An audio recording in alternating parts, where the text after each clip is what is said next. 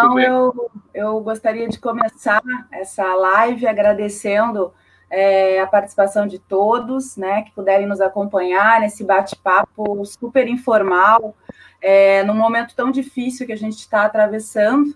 Eu acho que é importante a gente ouvir pessoas que tenham experiência, que tenham conhecimento.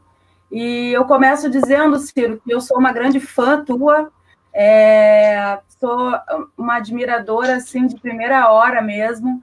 É, tu é uma pessoa que uh, inspira muita confiança, né? Quando tu fala, porque tu tem aquilo que até eu brinco assim, que o meu avô Leonel Brizola também tinha, né? Convicção, conhecimento do que está falando, então tu passa muita verdade. Eu acho que nesse momento a gente precisa muito de verdade, né? Então eu quero te dizer que tu tem uma responsabilidade muito grande é, é uma responsabilidade talvez até muito pesada, mas eu acredito muito que tu tem muita condição de, de aguentar né, essa responsabilidade, porque tu te preparou para isso. Para mim é uma honra poder hoje dividir essa live contigo, escutar um pouco dos relatos. A gente está fazendo mais ou menos uma live por semana, chamando de live brisolista, né? E a gente fez uma com o presidente Carlos Lupe, depois fizemos com o Neto de São Paulo e agora estamos fazendo contigo. Te agradeço demais ter aceitado o nosso convite.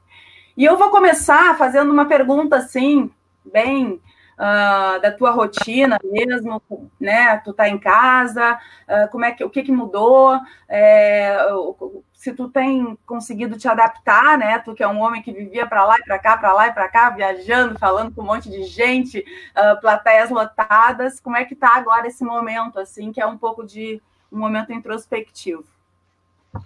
Olha, Juliana, deixa eu te dizer da alegria que eu tenho de poder ter atendido esse teu convite. É, você é uma pessoa que eu aprendi a admirar já desde muito tempo, por todos os ângulos que se queira considerar. Talvez nem todo mundo tenha o privilégio que eu já tenho a essa altura, teu amigo que sou, né, e admirador, de, de ver uma mulher extraordinária, mãe, é, uma que não é só do nome, é uma, pessoa, é uma pessoa que está ligada nas coisas de Porto Alegre, do Rio Grande, do Brasil, do mundo, e uma deputada ativa, militante, agressiva sem perder a doçura, que é uma coisa que eu ainda vou aprender. É, enfim, eu fico muito feliz e essa é uma hora que a gente precisa de fato dar valor a quem tem e a gente vai sair dessa crise. Eu tenho fé em Deus de que nós vamos sair mais cedo ou mais tarde melhorados como seres humanos e esses exemplos de pessoas que já chegaram na crise merecendo ser referência para a comunidade de decência, de solidariedade, de enfim, de compaixão, que é uma coisa que a humanidade vem perdendo nessa esteira do consumismo, você representa muito bem. Bom, eu sou população de risco, já completei 62 anos de idade, e então eu, na, na primeira hora, eu tinha sido convidado para fazer o Roda Viva em São Paulo, e cheguei lá, no, no avião eu comecei a sentir os sintomas, né? Então comecei a tossir, um, uma coriza e febre, e eu sou um touro, quase nunca adoeço na vida, enfim, e fiquei impressionado de, bom, peguei a Covid.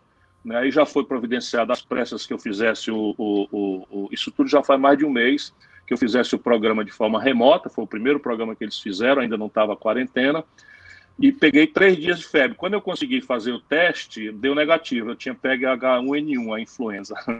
É, que é muito perigosa também, mas não é tão mortal quanto essa. Dali para frente, então, eu resolvi, resolvi, é, enfim, fazer aquilo que eu tinha que fazer por mim, pela minha família, pelos meus amigos e, e, pelo exemplo que eu acho que cada um de nós tem que dar na medida em que político virou sinônimo de conversa fiada por média no nosso país. Eu me tranquei em casa, estou numa quarentena radical, e como sabe, eu não consigo ficar parado. Então, eu estou estudando compulsivamente, leio os relatórios da Organização, Organização Mundial de Saúde diariamente, todo o debate técnico de biólogos, virólogos, epidemiologistas, eu estou lendo compulsivamente para tentar balizar minha opinião fora dessa superstição que, infelizmente, no Brasil e nos Estados Unidos é, tomaram centralidade no poder, com essa estupidez do, do nosso presidente da República e brigando na internet. brigando na internet, porque não é possível que a gente pare a militância. É o que eu estou fazendo, né? Cozinhando, aí, enfim, um lado bom da coisa, estou lendo bastante, é, convivendo com a minha mulher, que, que é uma, uma, uma pessoa muito doce, que está do meu lado o tempo todo, e longe do meu filhinho, mas falo com ele por, por Skype, por, por FaceTime, enfim, vou levando, não estou com queixa não, estou muito angustiado com o que está acontecendo com o povo brasileiro. Pois é, Ciro, eu acredito que, enfim, é, logo nos primeiros dias né, desse desenvolvimento, ele se deu de uma forma bem mais eficiente. É, aqui também foi assim, né? É, aqui o Rio Grande do Sul começou muito bem nesse sentido, inclusive o governador aqui, o Eduardo Leite, foi signatário daquela, daquela carta dos governadores, né? E, e começou muito bem, mas a gente sabia que a pressão ela viria, né? E começou justamente o governador colocando para que os prefeitos definissem, né? Ah, na, conforme a sua realidade. O problema é que isso gerou uh, uma distorção muito grande, porque, em primeiro lugar, os municípios, praticamente quase todos, estão interligados, né? Muita gente que circula, que trabalha num, no outro, né? Uh, então, um poderia estar totalmente fechado, porque teoricamente teria casos diagnosticados, né, ou suspeitos, e o outro estaria aberto, porque não teria nenhum caso. O problema é que não há testes, né? Então, essa situação acabou colocando, acabou nos colocando agora assim, Hoje mesmo, ontem à noite, a Câmara de Vereadores aqui de Porto Alegre aprovou um projeto de reabertura de tudo, inclusive meio que a revelia do próprio prefeito, que tinha determinado só alguns setores.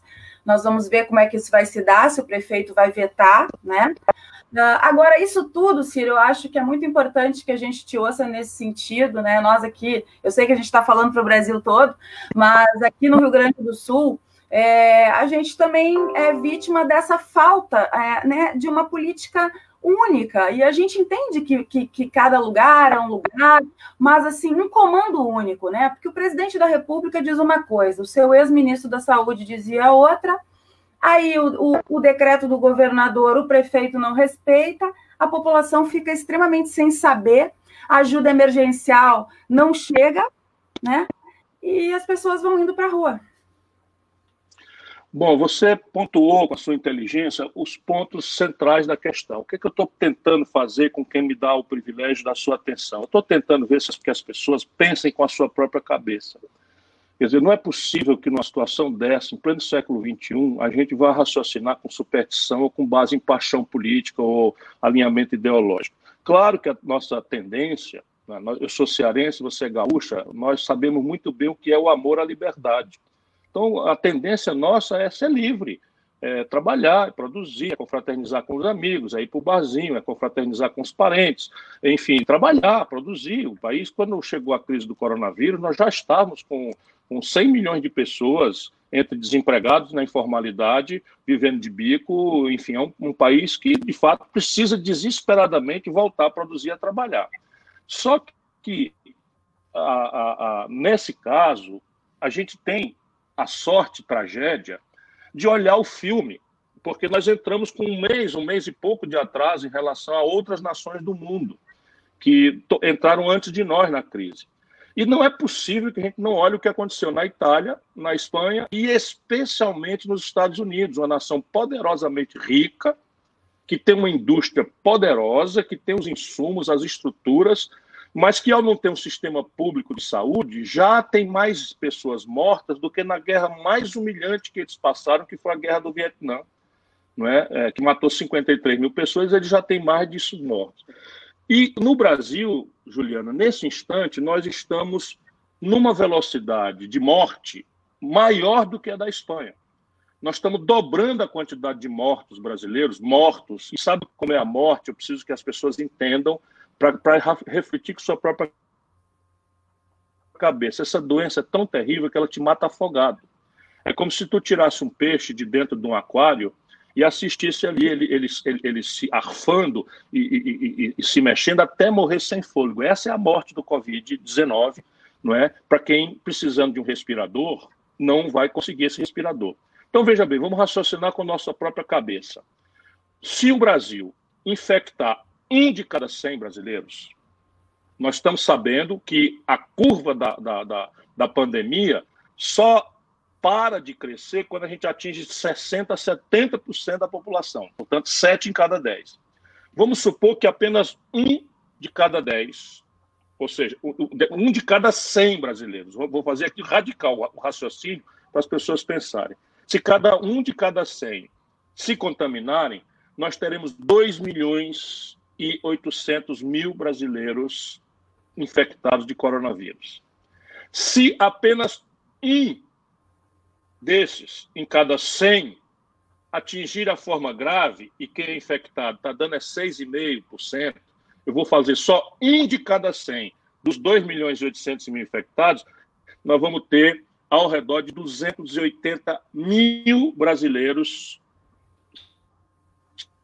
experimentando a forma grave da doença.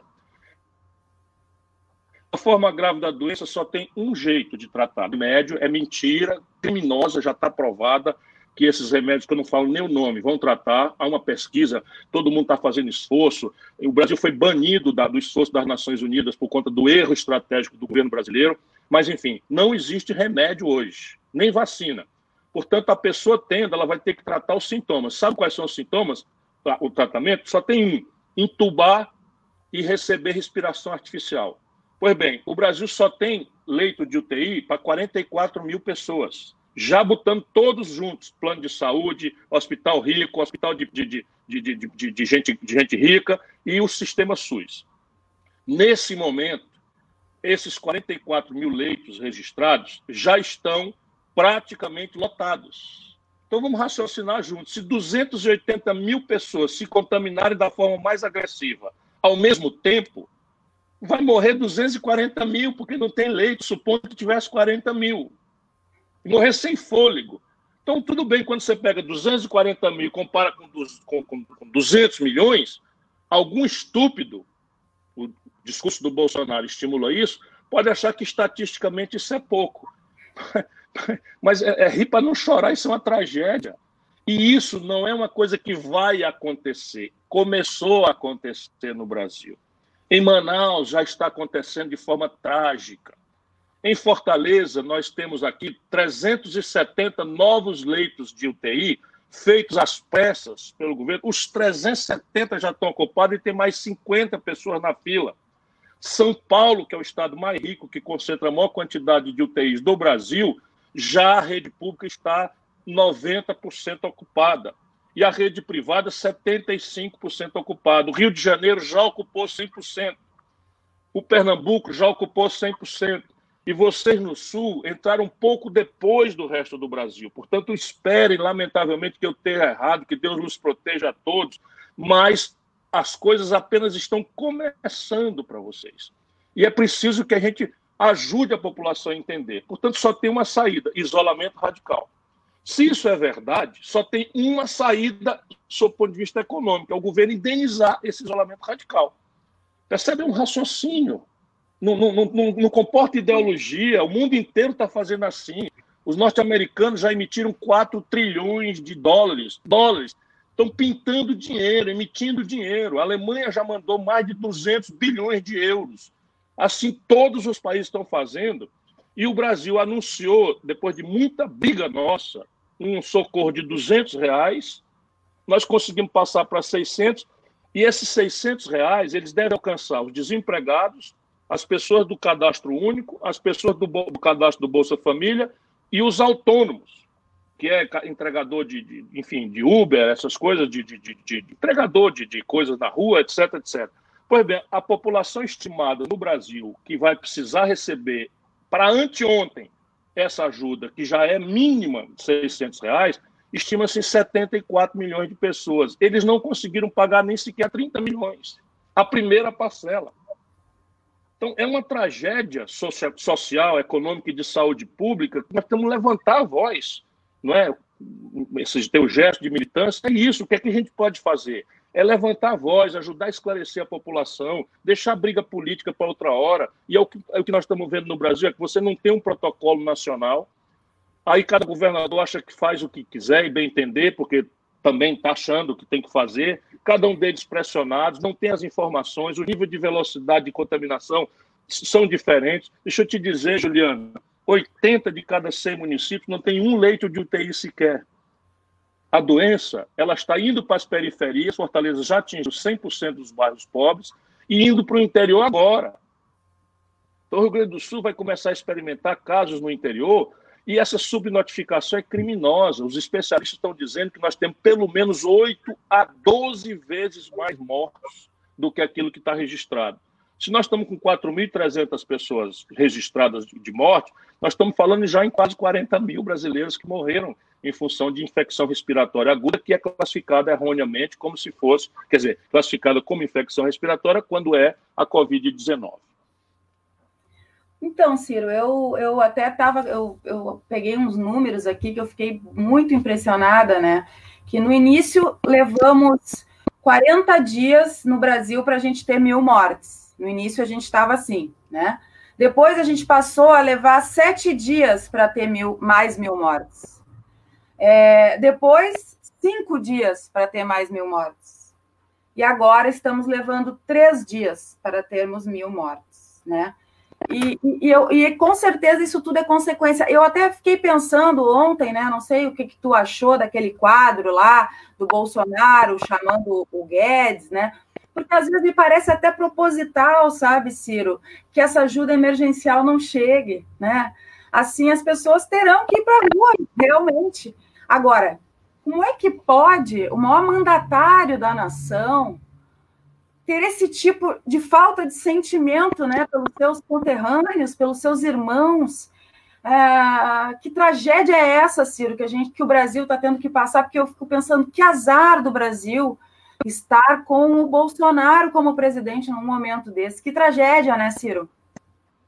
Olha, o despreparo do Bolsonaro é uma coisa chocante. Mas ele, ele não é uma pessoa que se debruça para estudar, ele não se debruça para especular sobre as coisas, e isso faz com que ele se predisponha muito às, às paranoias, às, às, aos preconceitos. E ele tem um norte, que é o Trump nos Estados Unidos. Então, é, se você olhar isso, eu estou lendo, pego lá, todo dia eu vejo o New York Times, todo dia eu vejo a CNN Internacional, enfim, estudando, lendo as coisas. Então, se você olhar, o Trump foi quem anunciou essa atitude negacionista. Só que quando a coisa explodiu lá, ele imediatamente mudou de rumo e começa a inventar inimigos. Então, inventou que era a OMS tinha, tinha subnotificado, inventa que a China tinha, tinha enganado a, a comunidade internacional, escondendo os, os indicadores, inventa um inimigo externo, mas mudou de conduta imediatamente. O daqui não tem autonomia intelectual nem tem assessoria. Então, imitou o Trump na entrada e não soube sair. E agora é presa da sua própria armadilha, insistindo naquilo que é uma atitude solitária mundialmente falando. Veja, não é hora, eu acho que responsabilidade política haverá hora de apurar. E não teremos nenhuma dificuldade. Tamanha será a consequência econômica, tamanha será e funesta e doída o sofrimento de saúde pública, a quantidade de gente morta entre nós, que a responsabilidade política vai saltar aos olhos. Mas isso não interessa, Juliana. O que importa agora é a gente levantar todo mundo que puder a voz. Por isso que nós resolvemos assinar um pedido de impedimento o impeachment, porque eu sou muito, eu sou muito experiente, estou cansado de saber que a condição política para o impeachment não, não, está dada, que o país não vai poder parar seis meses para fazer um processo de impeachment, etc, etc. Mas isso foi porque, primeiro, ele cometeu três crimes de responsabilidade gravíssimos. Um, atentar contra o regular funcionamento das instituições, é escrito como crime de responsabilidade. O outro é atentar contra a, o, o regular funcionamento da federação, invadindo a autonomia dos estados, etc. Até a expropriação de respiradores ele fez. Não é? E o terceiro é expor a saúde pública, a, a, a, epidemia, a pandemia e, portanto, ao genocídio, promovendo aglomerações, indo comer em balcão de padaria, dando o exemplo mais terrível que, é o, que o chefe de Estado, o chefe de governo, pode dar numa hora como essa. É o único do mundo inteiro que está fazendo isso, porque o, o outro lá da, da, da, da, da Hungria é, começou e voltou atrás e o outro do Turcomenistão começou e voltou atrás. Hoje, o único negacionista que está nessa atitude genocida e criminosa é o atual presidente do Brasil. Portanto, nós precisamos fazer um movimento para forçar a mão. E o resultado prático, uma semana assim, a outra também, ele agrega nessa pior crise econômica da nossa história, na pior crise de saúde pública da história, uma crise política com componentes institucionais absolutamente graves.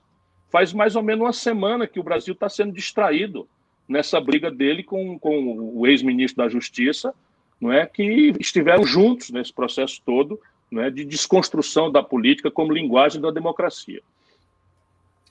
É, ainda tem tudo isso, né? Que agora é, até as pessoas gostam de, de comentar, né? Que o barco parece começar a poder afundar e os ratos são os primeiros a pular, né? Por isso que na Sem verdade dúvida.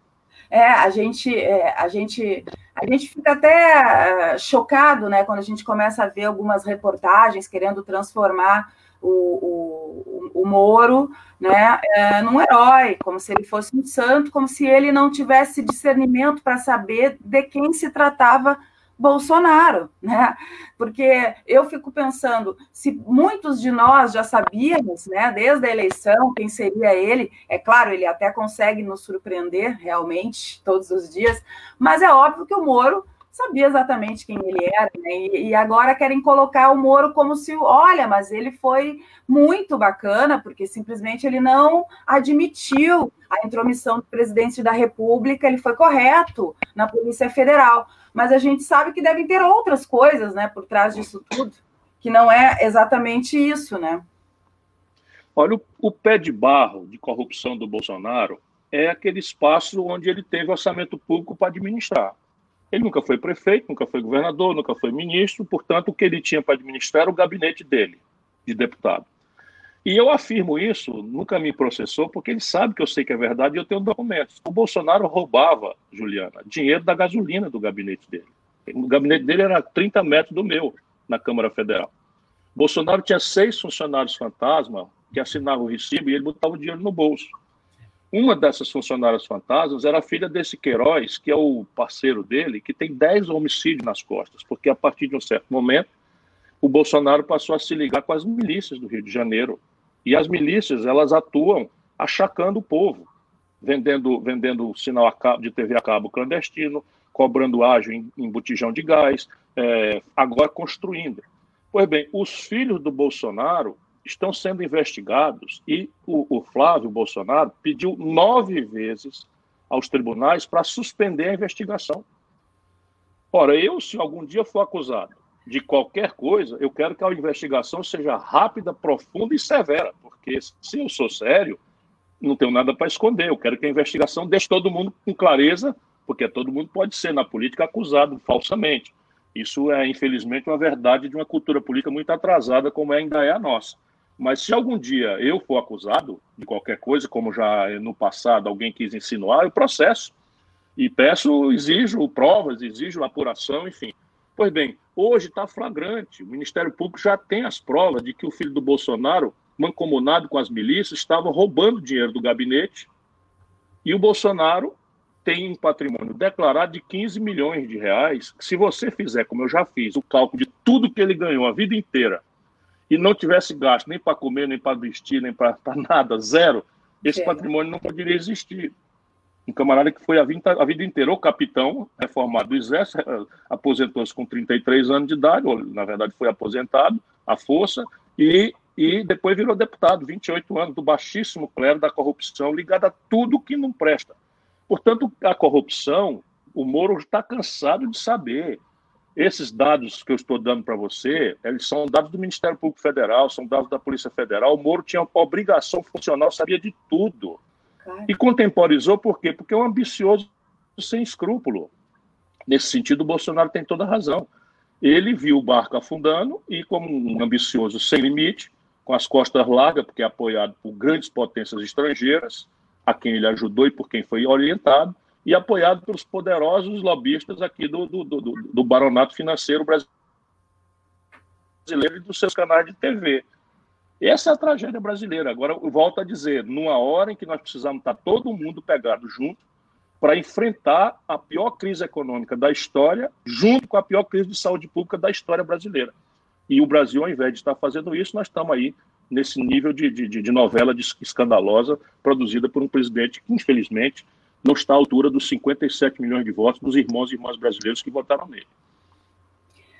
Pois é, e eu, eu fico preocupada porque, além dessa questão dessa, dessa ajuda emergencial, né, que o nosso povo está precisando para ontem, que ela não chega nunca, é, tem toda a questão do, da própria saúde mesmo, né, dos aparelhos, os nossos profissionais de saúde aqui no interior, é, muita reclamação, né, de que não tem luva, não tem máscara, e, e, eu, eu me apavoro, assim, porque eu vi, eu não sei se tu acompanhou, mas teve uma coletiva que foi dada ali pelo núcleo do, do Braga Neto, uh, de um plano, né, de ajuda, e, e se tratando de economia, e o Paulo Guedes não estava, Pois bem, ontem, se não me engano, né, Bolsonaro chama Paulo Guedes.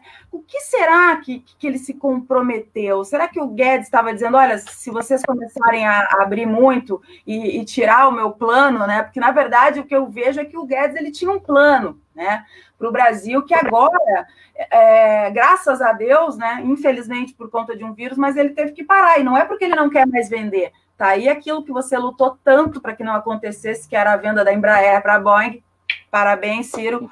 Obrigado. Foi uma bela vitória para o povo brasileiro. Nossa, sem, sem, sem comentários. Foi uma grande vitória e um exemplo. Então, assim, o que será que Bolsonaro voltou a se comprometer com Guedes, né? Porque ele disse aquela frase que eu acho assim, uh, me dói aos ouvidos quando eu ouço um presidente da República dizer que de economia quem entende tudo é o fulano, é tudo com ele, ele é que sabe, né? Não posso entender que alguém chegue à presidência da República e não queira entender da economia, né, do país que vai governar, mas o que será que ele se comprometeu? Porque eu tenho receio, né? É claro que os mercados estão fechados, é, porque senão talvez ele estivesse querendo vender. E mais, quem vender qualquer coisa agora, Ciro, vai vender a preço de banana, né? Então, o que será né, que eles estão confabulando lá? Deixa eu te falar, eu quero ver se a gente volta num ponto da, anterior da, da tua pergunta, que é tá. a falta de insumos para enfrentarmos a pandemia. Isso é uma coisa que a gente precisa refletir junto com o povo gaúcho, com o povo brasileiro que está nos acompanhando, é, e isso é grave, gravíssimo, porque falta os equipamentos de segurança para os profissionais de saúde. Nós temos muitos médicos, enfermeiros, atendentes de enfermagem, gente morrendo. Os nossos irmãos que estão na linha de frente que não podem ficar em casa. Isso é outra razão para a gente ficar em casa quem puder. Não é?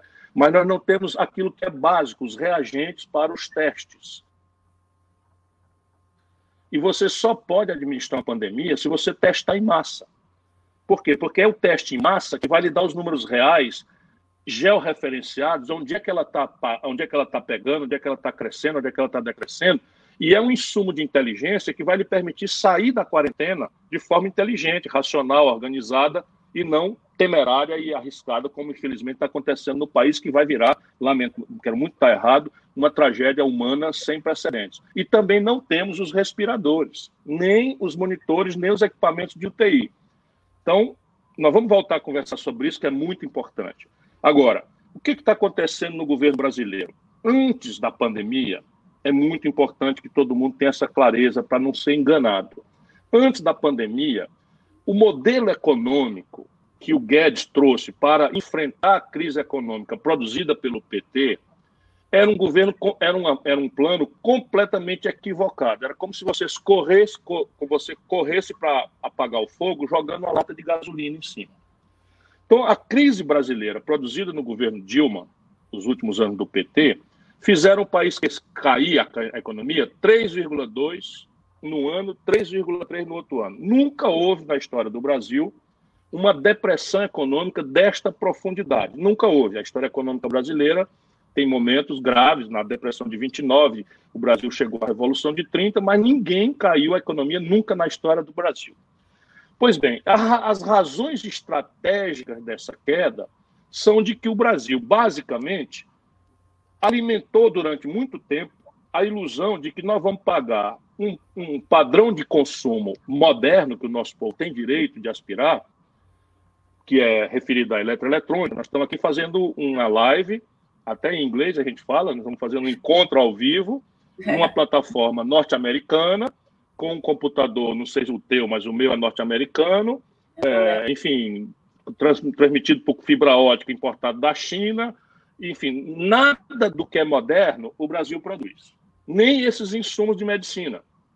Tu me, viu, tu me viste falando muitas vezes nesse assunto dos complexos industriais brasileiros. Pois bem, então o Brasil quer, é justo que queira, consumir o padrão moderno, que a gente tem notícia, na química fina, no meio de diagnóstico médico, nos, nos eletroeletrônicos, nos bens de capital, etc, etc. E nós destruímos a indústria brasileira ao longo desses últimos 30 anos. O resultado é que a gente ciclicamente alimenta a ilusão de que nós vamos pagar essa conta de coisa moderna, sofisticada, com milho, soja, frango, uh, boi, né, e minério de ferro in natura e petróleo bruto. Essa conta ela não fecha. Ciclicamente, quando esses preços sobem, o Brasil tem uma ilusão. Então, foi ali num período de dois, três anos no, no, no Fernando Henrique e deu-se o suficiente a enganação para ele se reeleger, pois quebrou o Brasil com dois, três, quatro, cinco anos do Lula, que foi mais duradouro, de novo, se reelegeu, elegeu a Dilma, que não tinha nenhuma experiência e tal. Quando houve a crise de 2008, que esses preços caíram, o Brasil quebrou. E agora, Juliana, com essa crise pandêmica, o preço dos produtos tradicionais brasileiros foi para o resto do chão. Minério de ferro não está valendo nada, petróleo não está valendo nada, soja, milho e tal. Em cima disso, que é a raiz estrutural da crise brasileira, nós temos o colapso do governo, o colapso do, do consumidor e o colapso do empresariado. Não quero ser chato, mas a gente precisa entender o problema, sem o que nós não vamos sair. Então, quando o PIB cresce, ele cresce 60% puxado pelo consumo das famílias. Ninguém precisa ser economista, o prêmio Nobel, para entender. Se as famílias consomem, o comércio vende e contrata mais. Se o comércio vende e contrata mais, a indústria tem mais encomenda, expande e contrata mais. E a, a matéria-prima expande e contrata mais. Pois bem, o consumo das famílias no Brasil está no pior momento da história, antes da pandemia. Por quê? O desemprego explodiu, nós estamos com 13 milhões, estávamos antes da pandemia com 13 milhões de pessoas desempregadas e algo ao redor de 38 milhões de brasileiros na informalidade, com 100 milhões de brasileiros juntando os autônomos, ganhando 413 reais por mês por cabeça. Então caiu a renda e o emprego e o crédito, 63 milhões e 700 mil brasileiros antes da pandemia com o nome sujo no SPC. Se você não tiver uma ação nessa área, 60% do PIB não tem por onde começar a sair. Depois, quem puxa o PIB? O investimento empresarial. Aqui você tem dois problemas. Primeiro, capacidade instalada ociosa muito alta. Então, o Brasil, mal comparando, tem capacidade de produzir mil geladeiras e só está só só tá dando conta de produzir 700, porque não tem quem compre. Passa na cabeça de alguém fora do Paulo Guedes que não conhece nada do país e, e parou de ler nos anos 80 para virar um manel ganhão de dinheiro especulando, nunca viu uma fábrica na vida, nunca viu uma roça, nunca viu balcão de comércio, não conhece, não sabe o que é um trabalhador, a não ser que ele tenha visitado algum museu. Não, não conhece, eu conheço o Guedes de longuíssima data. Tem debate com ele aí no Instituto Liberal, aí no Rio Grande. As pessoas podem buscar no YouTube que a gente já está discutindo. Embora seja uma pessoa com quem dá para discutir, etc. Ele não é um desses bandidos, filho do Bolsonaro, enfim. Mas não dá, ele parou de ler faz muito tempo e não conhece o Brasil. Então, o resultado, se eu tenho capacidade de vender, de produzir mil geladeiras e só vendo 700, passa na cabeça de alguém que alguém vai abrir uma nova fábrica de geladeira para vender para quem? Então, capacidade instalada ociosa enquanto não houver uma retomada, não tem ocupação. Mas qual é o problema adicional? O crédito empresarial colapsado. Então, deixa eu te dizer, hoje o empresariado brasileiro está devendo, antes do coronavírus, isso tudo vai piorar muito, um trilhão com T de tapioca e 400 bilhões de reais com B de bola. Essa é a dívida consolidada dos empresários. 5 milhões e 500 mil pequenas empresas estão com o nome no Serasa, na véspera de quebrar. O que é que faz o Guedes? não faz nada até a pandemia, e na pandemia, em 48 horas, ele oferece 1 trilhão e 200 bilhões de reais de expansão de liquidez do Banco Central para o setor financeiro. E o que, é que a gente anota no setor financeiro? Na mesma hora, retraiu o crédito, o empresariado pequeno, médio especialmente, mas o grande também do Rio Grande do Sul sabe o que eu estou falando, encolheu o crédito, ninguém consegue financiar uma duplicata mais no Brasil, e aumentou a taxa de juros criminosamente com dinheiro do Banco Central. E aí, esse dinheiro que sobra, Juliana, que o Banco Central aumentou, o Banco Central brasileiro está remunerando no fim da tarde, overnight. Tu está entendendo? Então, na hora da crise, o pretexto foi dar 1 trilhão e 200 bilhões de expansão de liquidez para o setor financeiro.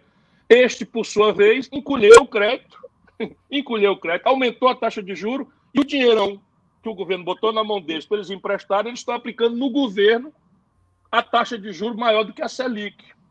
Então, é um banditismo generalizado. E o terceiro problema, isso aqui são as soluções, você tem que tirar esses bancos privados e fazer o que o Banco Central norte-americano está fazendo. Irrigar a rede pública, pegar o Banco do Sul, Banco do Nordeste, Banco do Brasil, Caixa Econômica, e o próprio Banco do Norte, o Banco Central, emprestar diretamente ao conjunto de empresas, pegar a Fiergues, por exemplo, mediar, fazer aí aval solidário, tem uma, uma série de, de, de, mecanismos de garantia, de retro, retrogarantia, enfim, eu saberia perfeitamente por onde caminhar para expandir o crédito numa hora como essa e fazer capital de giro para que a gente possa pedir ao empresário que ele não demita. Porque se ele não está faturando, eu tenho que pedir a ele que não demita, e para isso eu tenho que irrigá-lo com capital de giro em condições compatíveis com a retomada da atividade que está estrangulada em função do, do, da pandemia que o governo está pedindo que ninguém saia para a rua para fazer, porque essa é a única saída de todo mundo não morrer. E o terceiro vetor, quer dizer, o quarto vetor, é o, é, nesse caso, é o investimento público. O investimento público brasileiro, antes do coronavírus, era já o pior da história.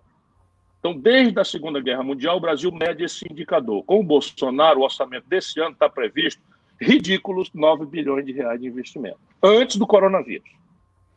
Então, os militares estão vendo a tragédia e estão sabendo que o desastre é completo, porque, do seu ponto de vista econômico, a gente já estava quebrado, veio a coronavírus, vamos cair sete pontos a economia brasileira.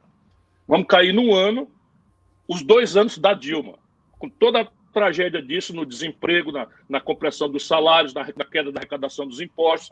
Você vai ver, o Rio Grande do Sul, que vocês já estão numa situação extremamente é, difícil, já com liminar para não pagar dívida, etc, etc, Minas Gerais, que está numa condição deplorável, mais 17 estados brasileiros, vão piorar muito a condição, não vão pagar os servidores. E esses caras, Paulo Guedes, não sei o quê, fica numa história aí, numa viagem, como se estivesse no planeta, não é nem Marte, é no planeta X, que não existe, né? Fazendo de conta. Por que, que a União tem que vir em socorro? Porque é o único setor público que tem margem para isso. No Tesouro, e margem para isso na expansão do endividamento. Os estados não podem expandir seu endividamento. Os municípios não podem expandir seu endividamento, a não ser com aval da União, em cima de elementos de infraestrutura que eles também não estão dando. Aí os militares farejam isso, é uma grande ilusão que militar brasileiro foi formado para ser estadista. Eles têm muitos méritos, eu tenho respeito, tenho todas as medalhas, estou precisando me lembrar disso, porque eu, eu tenho a honra de ter todas as medalhas das Forças Armadas Brasileiras, das três armas as melhores, mais, mais relevantes medalhas da Marinha, da Aeronáutica, do Exército Brasileiro, tenho todas. Mas militar não entende patavina de política, não são formados para isso. Então, esse general que está na Casa Civil, ele tem uma aspiração, porque eles têm uma formação nacional desenvolvimentista. Mas ele anunciou um PowerPoint, sabe? O óbvio, se você quiser ver de onde é que ele tirou isso, não é que tirou do meu programa. O meu programa está escrito que no primeiro ano eu geraria um milhão de empregos retomando obra pública parada. Precisa ser gênio. Eu não fiz isso porque eu sou um gênio, é porque é óbvio. A, a obra parada é o quê? A obra que já foi licitada, é a obra que já foi licenciada, é a obra que já está orçada, é a obra que já começou, é a obra que já tem impacto ambiental ponderado. Portanto, é óbvio. E é uma obra de construção civil ou pesada que emprega gente sem maiores exigências de sofisticação de preparo e não importa insumo nenhum do estrangeiro, a não ser, por exemplo, uma ferrovia porque o Brasil destruiu de tal modo a sua indústria que os trilhos da Transnordestina, que eu administrava como, como, como dirigente privado da empresa, eram importados da Polônia. Imagina, nós importamos trilho da Polônia ou da China, porque o Brasil, que já soube fazer trilho, não faz mais. Então, essa é a tragédia brasileira. Então, e o Guedes não permite isso. O que quer dizer, vou fazer aqui uma previsão, que não demora, só o Bolsonaro parar essa confusão do Moro, vai tirar o Guedes também. Pois é, tem toda essa especulação. Mas é, é assim, sabe que a gente vive um momento, tu deve saber bem, a gente é necessário, às vezes, muitas vezes, ou, ou quase sempre, dizer o óbvio, né? As pessoas precisam hoje saber é, o óbvio, porque é, é, tanta mentira, né? É tanta, é tanta enganação, porque falam muito isso, né? Inclusive aqui eu, eu, eu, faço várias reuniões virtuais com a Assembleia, né? A gente delibera no plenário, CCJ, e muitos deputados aqui, eles é, vêm sempre com a mesma retórica, né? Não tem dinheiro, de que não adianta ficar sonhando que o, que o governo federal vai poder ajudar o Rio Grande do Sul nessa tragédia toda, porque não tem dinheiro.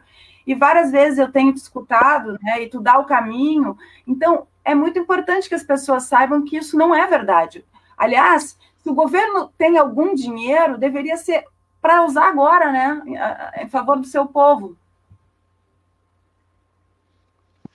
Pois tu diz para os teus colegas aí, não é, que eu estou disposto a enfrentar o debate com eles, se eles quiserem me falar, para dizer onde é que está o dinheiro. Hoje, ouvindo a conversa, para esses primeiros movimentos que eu falei aqui, de atender a população e de atender a setor privado com crédito expandido, o dinheiro está ouvindo a conversa.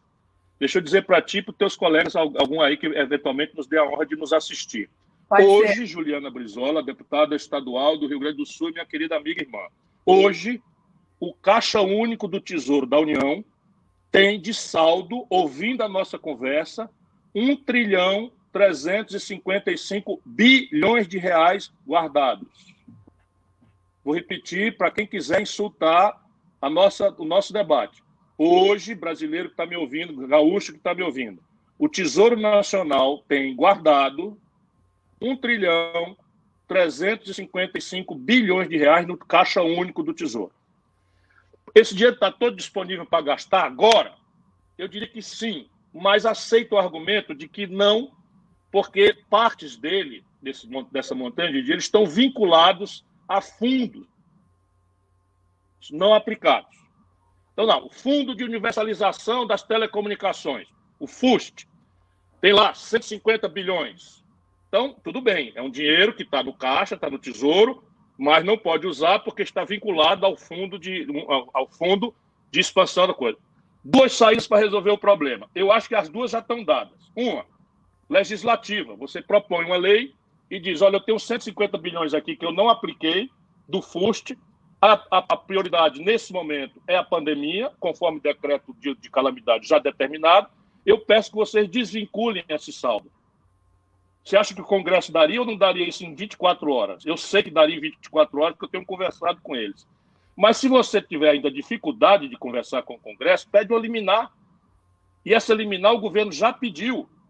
E o ministro Alexandre de Moraes, do Supremo Tribunal Federal, deu essa liminar.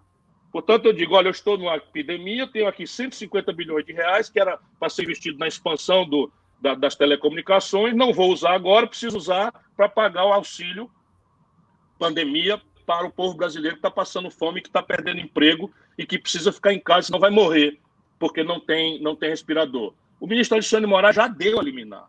Qualquer outro ministro daria a liminar. Portanto, nós estamos falando de 1 trilhão e 355 bilhões de reais.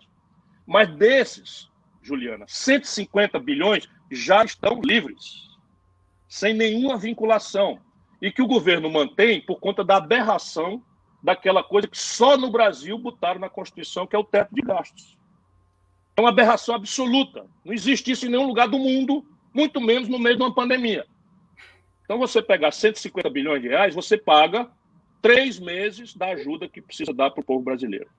Na questão do crédito, não é? Aí você diz assim, mas isso daí não vai faltar o dinheiro no futuro? Pode faltar, porque a expansão da dívida é a outra forma. Então, essa aqui é a primeira, o caixa único do tesouro. O segundo é todos os países do mundo estão, estão, estão corretamente expandindo o endividamento do setor público. Então, o endividamento do setor público brasileiro, proporcionalmente, ainda permite aí uns 6, 7, 8% do PIB de expansão, sem maior problema tendo por justificativa a pandemia e a necessidade de socorrer o tecido produtivo e, especialmente, as pessoas, para que elas não morram né, e a gente possa ter os insumos. Pois bem, expandir 5, 7% do PIB significa aí que nós estamos falando de mais quase um trilhão de reais. Não, um trilhão não, quase 300 bilhões de reais por ano. Né? A, gente, a gente fazer essa expansão gradualmente. E como é que conserta isso? Aí conserta isso introduzindo o sistema tributário para o futuro, para consertar essa conta relativamente de forma simples, conceitualmente,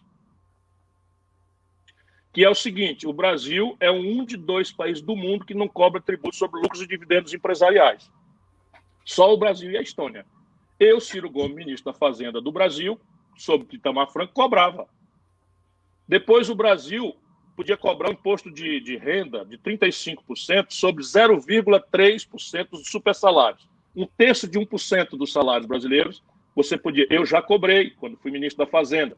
O, o Fernando Henrique revogou e o Lula, petismo, manteve os dois impostos, esses dois tributos revogados. Só para a gente entender com clareza de que não tem muita diferença quando a gente vê a crise do que é está acontecendo no Brasil com o Fernando Henrique, com Lula, com Dilma, é rigorosamente a mesma política de tirar do povo pobre, de tirar da classe média, de tirar do, da produção, do mundo da produção e botar para a especulação financeira.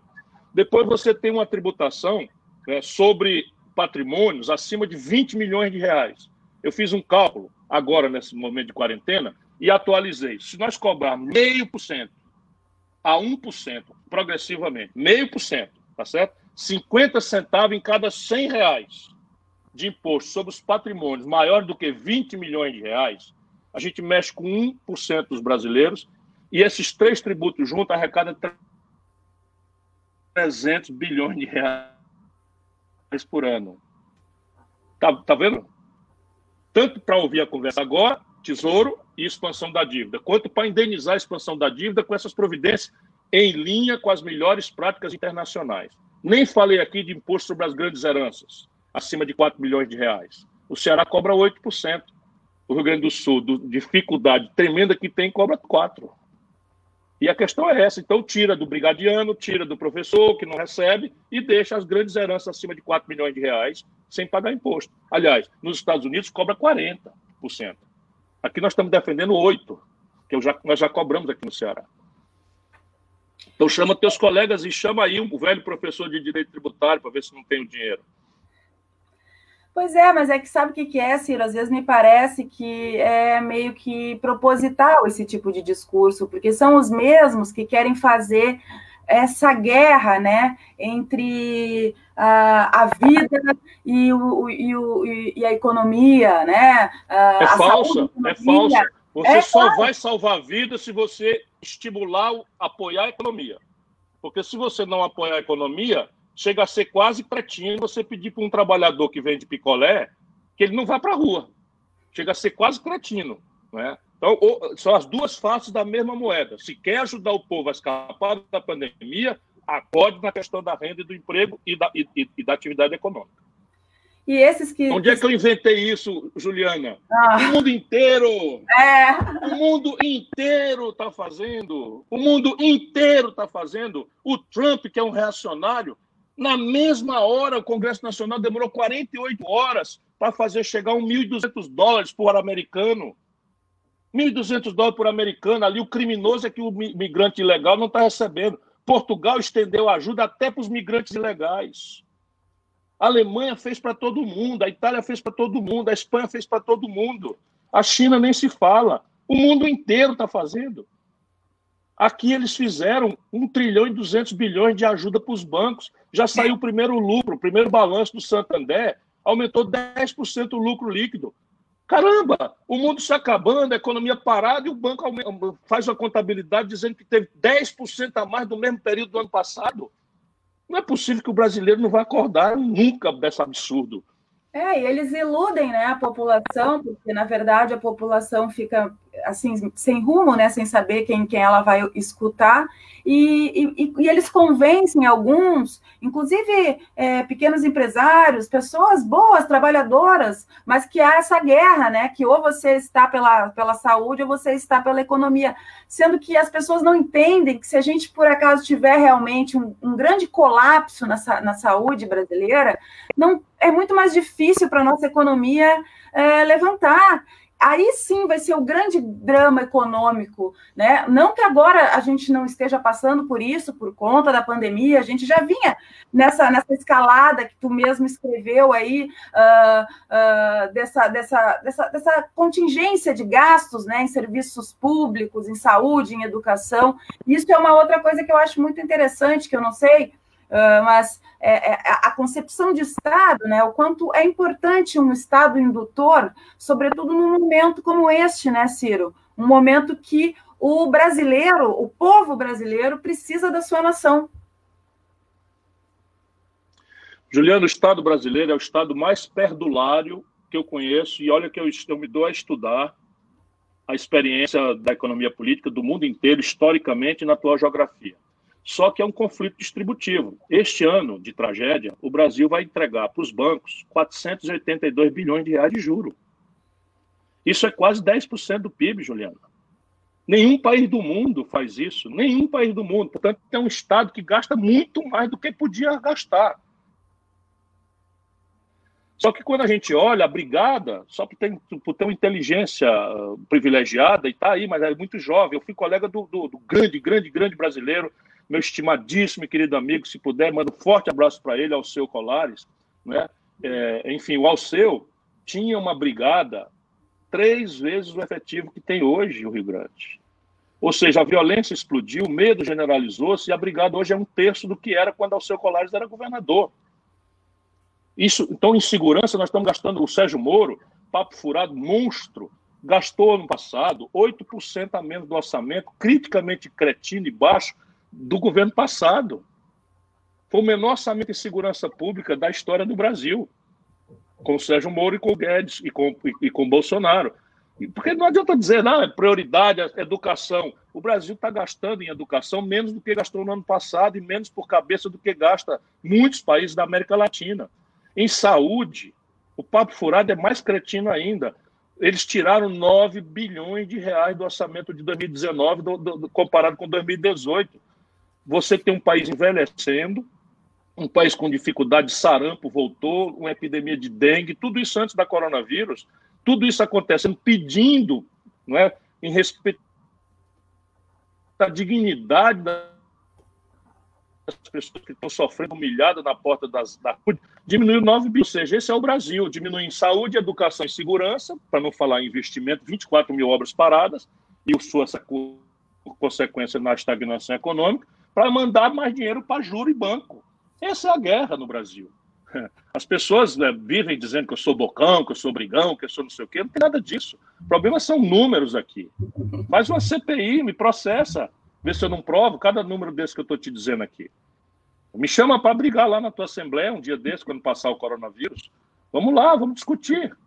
Mas não querem. É, é sempre preconceito e porque o Estado brasileiro é muito corrupto e tal. A corrupção é isso. 482 bilhões de reais de juro, minha irmã. Pago sabe da onde? Do cofre de onde está saindo o dinheiro para pagar as pessoas que estão aí fodidas, ferradas. Desculpa a expressão. Desculpa Não, a expressão. É a pura verdade. E aí, agora, aí depois dessa, dessa, dessa benéfice toda que os bancos ganharam, aí a gente é obrigado ainda a ver, né, em veículo nacional, propagandas de gente que está fazendo pelos brasileiros, doando um milhão, o Itaú doou um milhão ali, aí parece que o Itaú é uma entidade maravilhosa, faz campanhas para doação de livros, né? Não sabe é, o quanto ele ganha nas costas de cada brasileiro. Deixa eu te dizer, Deixa eu te dizer, no ano 2019, já com Bolsonaro, esse papo furado de combate à corrupção, os bancos brasileiros tiveram 59 bilhões de reais de lucro líquido. E enquanto tu paga 27,5% de imposto de renda na fonte para receber teu salário, eles não pagaram nem um centavo por este lucro líquido. Aí doar um bilhão de reais para a própria fundação deles é moleza, embora não deixe, não, deixe de ser uma coisa enfim, razoável, tá bom, podia não ter, podia não ter doado, doaram. Mas até a forma de doar isso, em vez de doar para o SUS, né, doaram para a própria fundação deles, e aí a gente já sabe, a primeira coisa é um hospital de campanha no Leblon, zona sul do Rio de Janeiro, onde moram lá os bacanas tal. Ciro, olha só, a gente está encaminhando para o final já. E antes da gente encerrar, né, eu, eu queria te fazer uma. aproveitar, né? Que eu não sei se tu sabe, mas hoje é Dia Mundial da Educação, né? E, e, e, aí, tu sabes, né, Ciro, assim, toda a trajetória do meu avô Leonel Brizola, é, nessa busca, nessa defesa, as pessoas até sempre me perguntam, ah, mas por que tu acha que ele elegeu assim a educação com tanta força, né? Claro, primeiro porque ele sabia, né, da importância, né, da educação. Ele dizia que, que, que, a vida dele, a vida dele, filho de pobre, cresceu e virou um grande estadista porque foi educado na escola pública. é isso que eu digo, e, e, ele teve uma mãe camponesa, né, que perdeu o marido, e ela educou todos os filhos, ela alfabetizou, e a primeira oportunidade que ele teve, ele saiu de casa, né, para vir estudar em Porto Alegre. Então, ele sabia a diferença que, que uma boa educação pode fazer na vida uh, de uma pessoa, então acho que ele queria isso para todos os brasileiros. Então, eu queria te perguntar, né, já que a gente está encaminhando para o final, a gente falou aqui uh, de coisas muito importantes, muito interessantes, atuais, né? E eu te agradeço demais pela oportunidade que está nos dando de te ouvir mesmo, de, enfim, aprender contigo. Mas eu, dentro dessa questão do educacional, né? É, eu te pergunto, eu já ainda não tive a oportunidade de ir, né, ao nosso querido Ceará. Uh, até quando eu ia começar a me ensaiar, veio toda essa, essa pandemia. Mas eu já recebi aqui, né, grandes quadros uh, da, nossa Sobral, de tudo que foi feito lá. Mas eu queria saber de ti, assim, de uma forma como tu, como tu quiseres explicar, em relação à educação, qual é o Brasil que a gente sonha, né? Qual é o tipo de educação e, e o acesso a essa educação? A saída da, da tragédia brasileira, Juliana, é um projeto nacional de desenvolvimento. E esse projeto deveria anunciar, se depender do meu, da minha contribuição, que o Brasil devia ser uma Espanha, sob o ponto de vista de indicadores sociais e econômicos, em 30 anos. Pegar como estamos hoje, ver qual é o objetivo, qual é o prazo e quais são as metas e qual é a supervisão, quanto custa, orçamentar isso, fazer e tal. Isso aqui é um projeto nacional. Mas isso, para funcionar, precisa que aconteça uma revolução política. E revolução política não existe com uma cidadania deprimida e manipulada, não é, pelo preconceito. Agora, os políticos estão até alguns, naturalmente, estão manipulando até a forma com que o nosso povo adora o sagrado. Até a fé cristã do nosso povo está sendo manipulada para os propósitos mais imundos, mais supersticiosos, mais anticristo, mais anti-Jesus que alguém possa imaginar, como, por exemplo, a cultura do ódio. É bom sempre lembrar que Jesus veio para, se sacrificando, sofrer o calvário, sofrer o martírio, para, morrendo por nós, mostrar que é, o mais importante é amar ao próximo como a si mesmo. Não é? isso, isso é que é ser cristão de verdade, é dar testemunho de amor. Olha, enfim, princesa. É dar o testemunho de amar ao próximo como a si mesmo. E ninguém né, nessa, nessa cultura egoísta, consumista, violenta, dominou o nosso país, vai sair disso sem um processo de educação massiva. E isso é o sentido da minha vida também. Era do Brizola, era do Darcy Ribeiro, era do Anísio Teixeira, e de muitos outros brasileiros, do, do, do Paulo e Freire. Você, vocês fizeram, né, Ciro? Surpresas... Acho que a grande diferença, assim, porque acho que Isso. o discurso da educação é um discurso que todo mundo é a favor, todo mundo... É, o, que mais me anima, o que mais me anima é isso.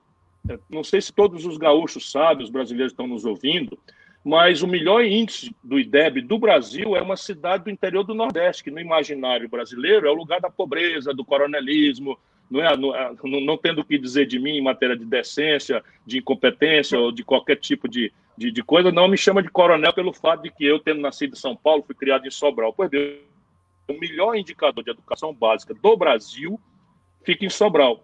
Só para você ter uma ideia, Sobral é o primeiro lugar em 5 mil e tantos 600 municípios, e São Paulo, o estado mais rico, a cidade mais rica, capital de São Paulo, está no lugar 1.500. Quando você vai apurar o índice de qualidade da educação, 82 das 100 melhores escolas públicas do Brasil estão no Ceará, que não é um estado rico. Isso apenas demonstra o seguinte: que se você tiver compromisso, se você de fato estimular o profissional de educação, não só o professor, mas toda a comunidade que está envolvida, e a chave de entender isso é, é isso, é ter um profissional estimulado, é, pago no limite do que pudesse ser pago melhor, mas nunca foi condição você começar dando grande salário para ter resultado depois. Ao contrário, eles vão ganhando confiança política da comunidade, acaba sendo uma exigência da comunidade que eles recebam um justo prêmio, quanto máximo possível, mas envolver a família, um conteúdo pedagógico que sai do decoreba, do beabá, do 2 mais 2, para ensinar a criançada a pensar, sabe, a não, não ficar andando pela cabeça dos outros, a olhar o mesmo assunto por dois ângulos diferentes, é, de maneira a ter autonomia intelectual, para olhar criticamente para a sociedade que ele está, o ambiente em que ele está, e transformá-lo. Né? Isso é perfeitamente possível. O meu sonho é um dia fazer disso uma política central no Brasil. E aí são metas práticas. Nós vamos botar imediatamente 50% de todas as crianças de 0 a 3 anos na creche. Por quê? Porque nós descobrimos aqui, hoje temos assessoramento de neurolinguistas, neurocientistas de mais alta expressão do mundo, porque acabou chamando a atenção, tem gente do mundo inteiro vindo visitar, e muita gente ajudando, colaborando. Então, hoje está flagrante que as aptidões de uma criança se formam até os três anos. Ou seja, a, a arquitetura do cérebro, do seu cérebro, é formada ali entre os zero e os três anos. É a hora que, ou se faltar comida suficiente, carinho, socialização, é, tal, a criança pode perder a condição de ser uma pessoa de êxito no futuro. Então, botar metade das crianças em quatro anos, de zero a três anos, em creche, e fazer o ensino em tempo integral massivo para todo mundo, no primeiro, enfim, nas instâncias todas da educação brasileira, isso é, é minha obsessão. Ah, é muito bom te ouvir, Ciro, viu? Olha, é um orgulho muito grande uh, te ter no PDT. Para mim é uma honra, né, poder te ouvir, te ter como companheiro de partido. Como eu te disse, eu te admiro como um homem público, mas sei também da tua integridade, do teu caráter como homem mesmo, como cidadão, como ser humano. E eu vejo que tu traz aquilo que é, as pessoas às vezes acham que a gente que é político quase que não tem sentimentos, né? E tu é um homem de muito sentimento, de muito coração. E isso é muito importante. O povo brasileiro está tão sofrido, acho que ele precisa também ser acariciado, né? Então, eu vou terminando por aqui, te agradecendo demais. Queria muito que tu mandasse um grande beijo para minha amiga Gisele. Eu, eu vi ela dançando lá na live, lá da, acho que era do Raça Negra, né? Esses dias a gente fez aqui em casa também, dançamos com Foi no Raça Negra, é. Ai, amei, adorei, adorei, adorei, adorei. E desejando que vocês se cuidem, que vocês fiquem em casa e que logo, logo, em breve, nós vamos poder nos abraçar, nos beijar. Não sei se esse ano a gente vai conseguir se encontrar em São Borja, ali no dia 21 de junho, mas eu tenho certeza que logo, logo a gente vai poder se abraçar, se beijar, e, enfim, e trocar tete a tete todas essas informações tão importantes. Te agradeço. Ó, tem alguém que quer te dar um oi aqui, teu fã, Ciro. Oi, Ciro. E aí, rapaz? Fala, bonitão. Tá cuidando da mamãe aí? Tô. Isso, cuida bem. Tem que ajudar na cozinha, hein? Tem que, tem que passar aspirador, passar pano, né? Isso é, aí. claro. oh, minha querida, deixa eu te agradecer a oportunidade, te dar um abraço. espero muito estar umbriado contigo aí nessa luta. Nós queremos muito que tu aceite representar nossas bandeiras aí o trabalhismo, que é a única resposta hoje para a questão nacional, para a questão do desenvolvimento, e especialmente para a questão de abraçar o nosso povo e dar lhe uma oportunidade de viver com dignidade. Eu, eu espero que Deus nos proteja e que a gente possa, tanto rápido quanto possível, estar é, tá na luta, mas agora é hora para quem puder ficar em casa. E quem não puder ficar em casa, nós vamos cuidar de ajudar, brigando, que é o que nós podemos fazer agora. Mas aqui no Ceará, por exemplo, nós conseguimos furar o bloqueio do governo federal e trouxemos um avião da Etiópia com uma... enfim, estrutura para ir ajudando o nosso povo aqui. Eu espero que o brasileiro possa passar essa crise também, mas mais sair dela mais maduros, mais percebendo que essa conversa fiada de salvador da pátria, isso não existe. O que existe mesmo é um povo organizado, inteligente, que não se deixa manipular, muito menos na sua condição de fé é, porque isso é uma, uma relação íntima sua com, com o nosso, nosso Deus onipotente, e qualquer pessoa que queira explorar isso não passa de um vendedor do templo, contra quem Jesus se levantou também, e, e, e, e talvez tenha sido a única hora que Jesus perdeu a calma em todo o evangelho, é a hora que ele chega no templo e vê lá o templo sendo conspurcado, violentado pelos vendilhões.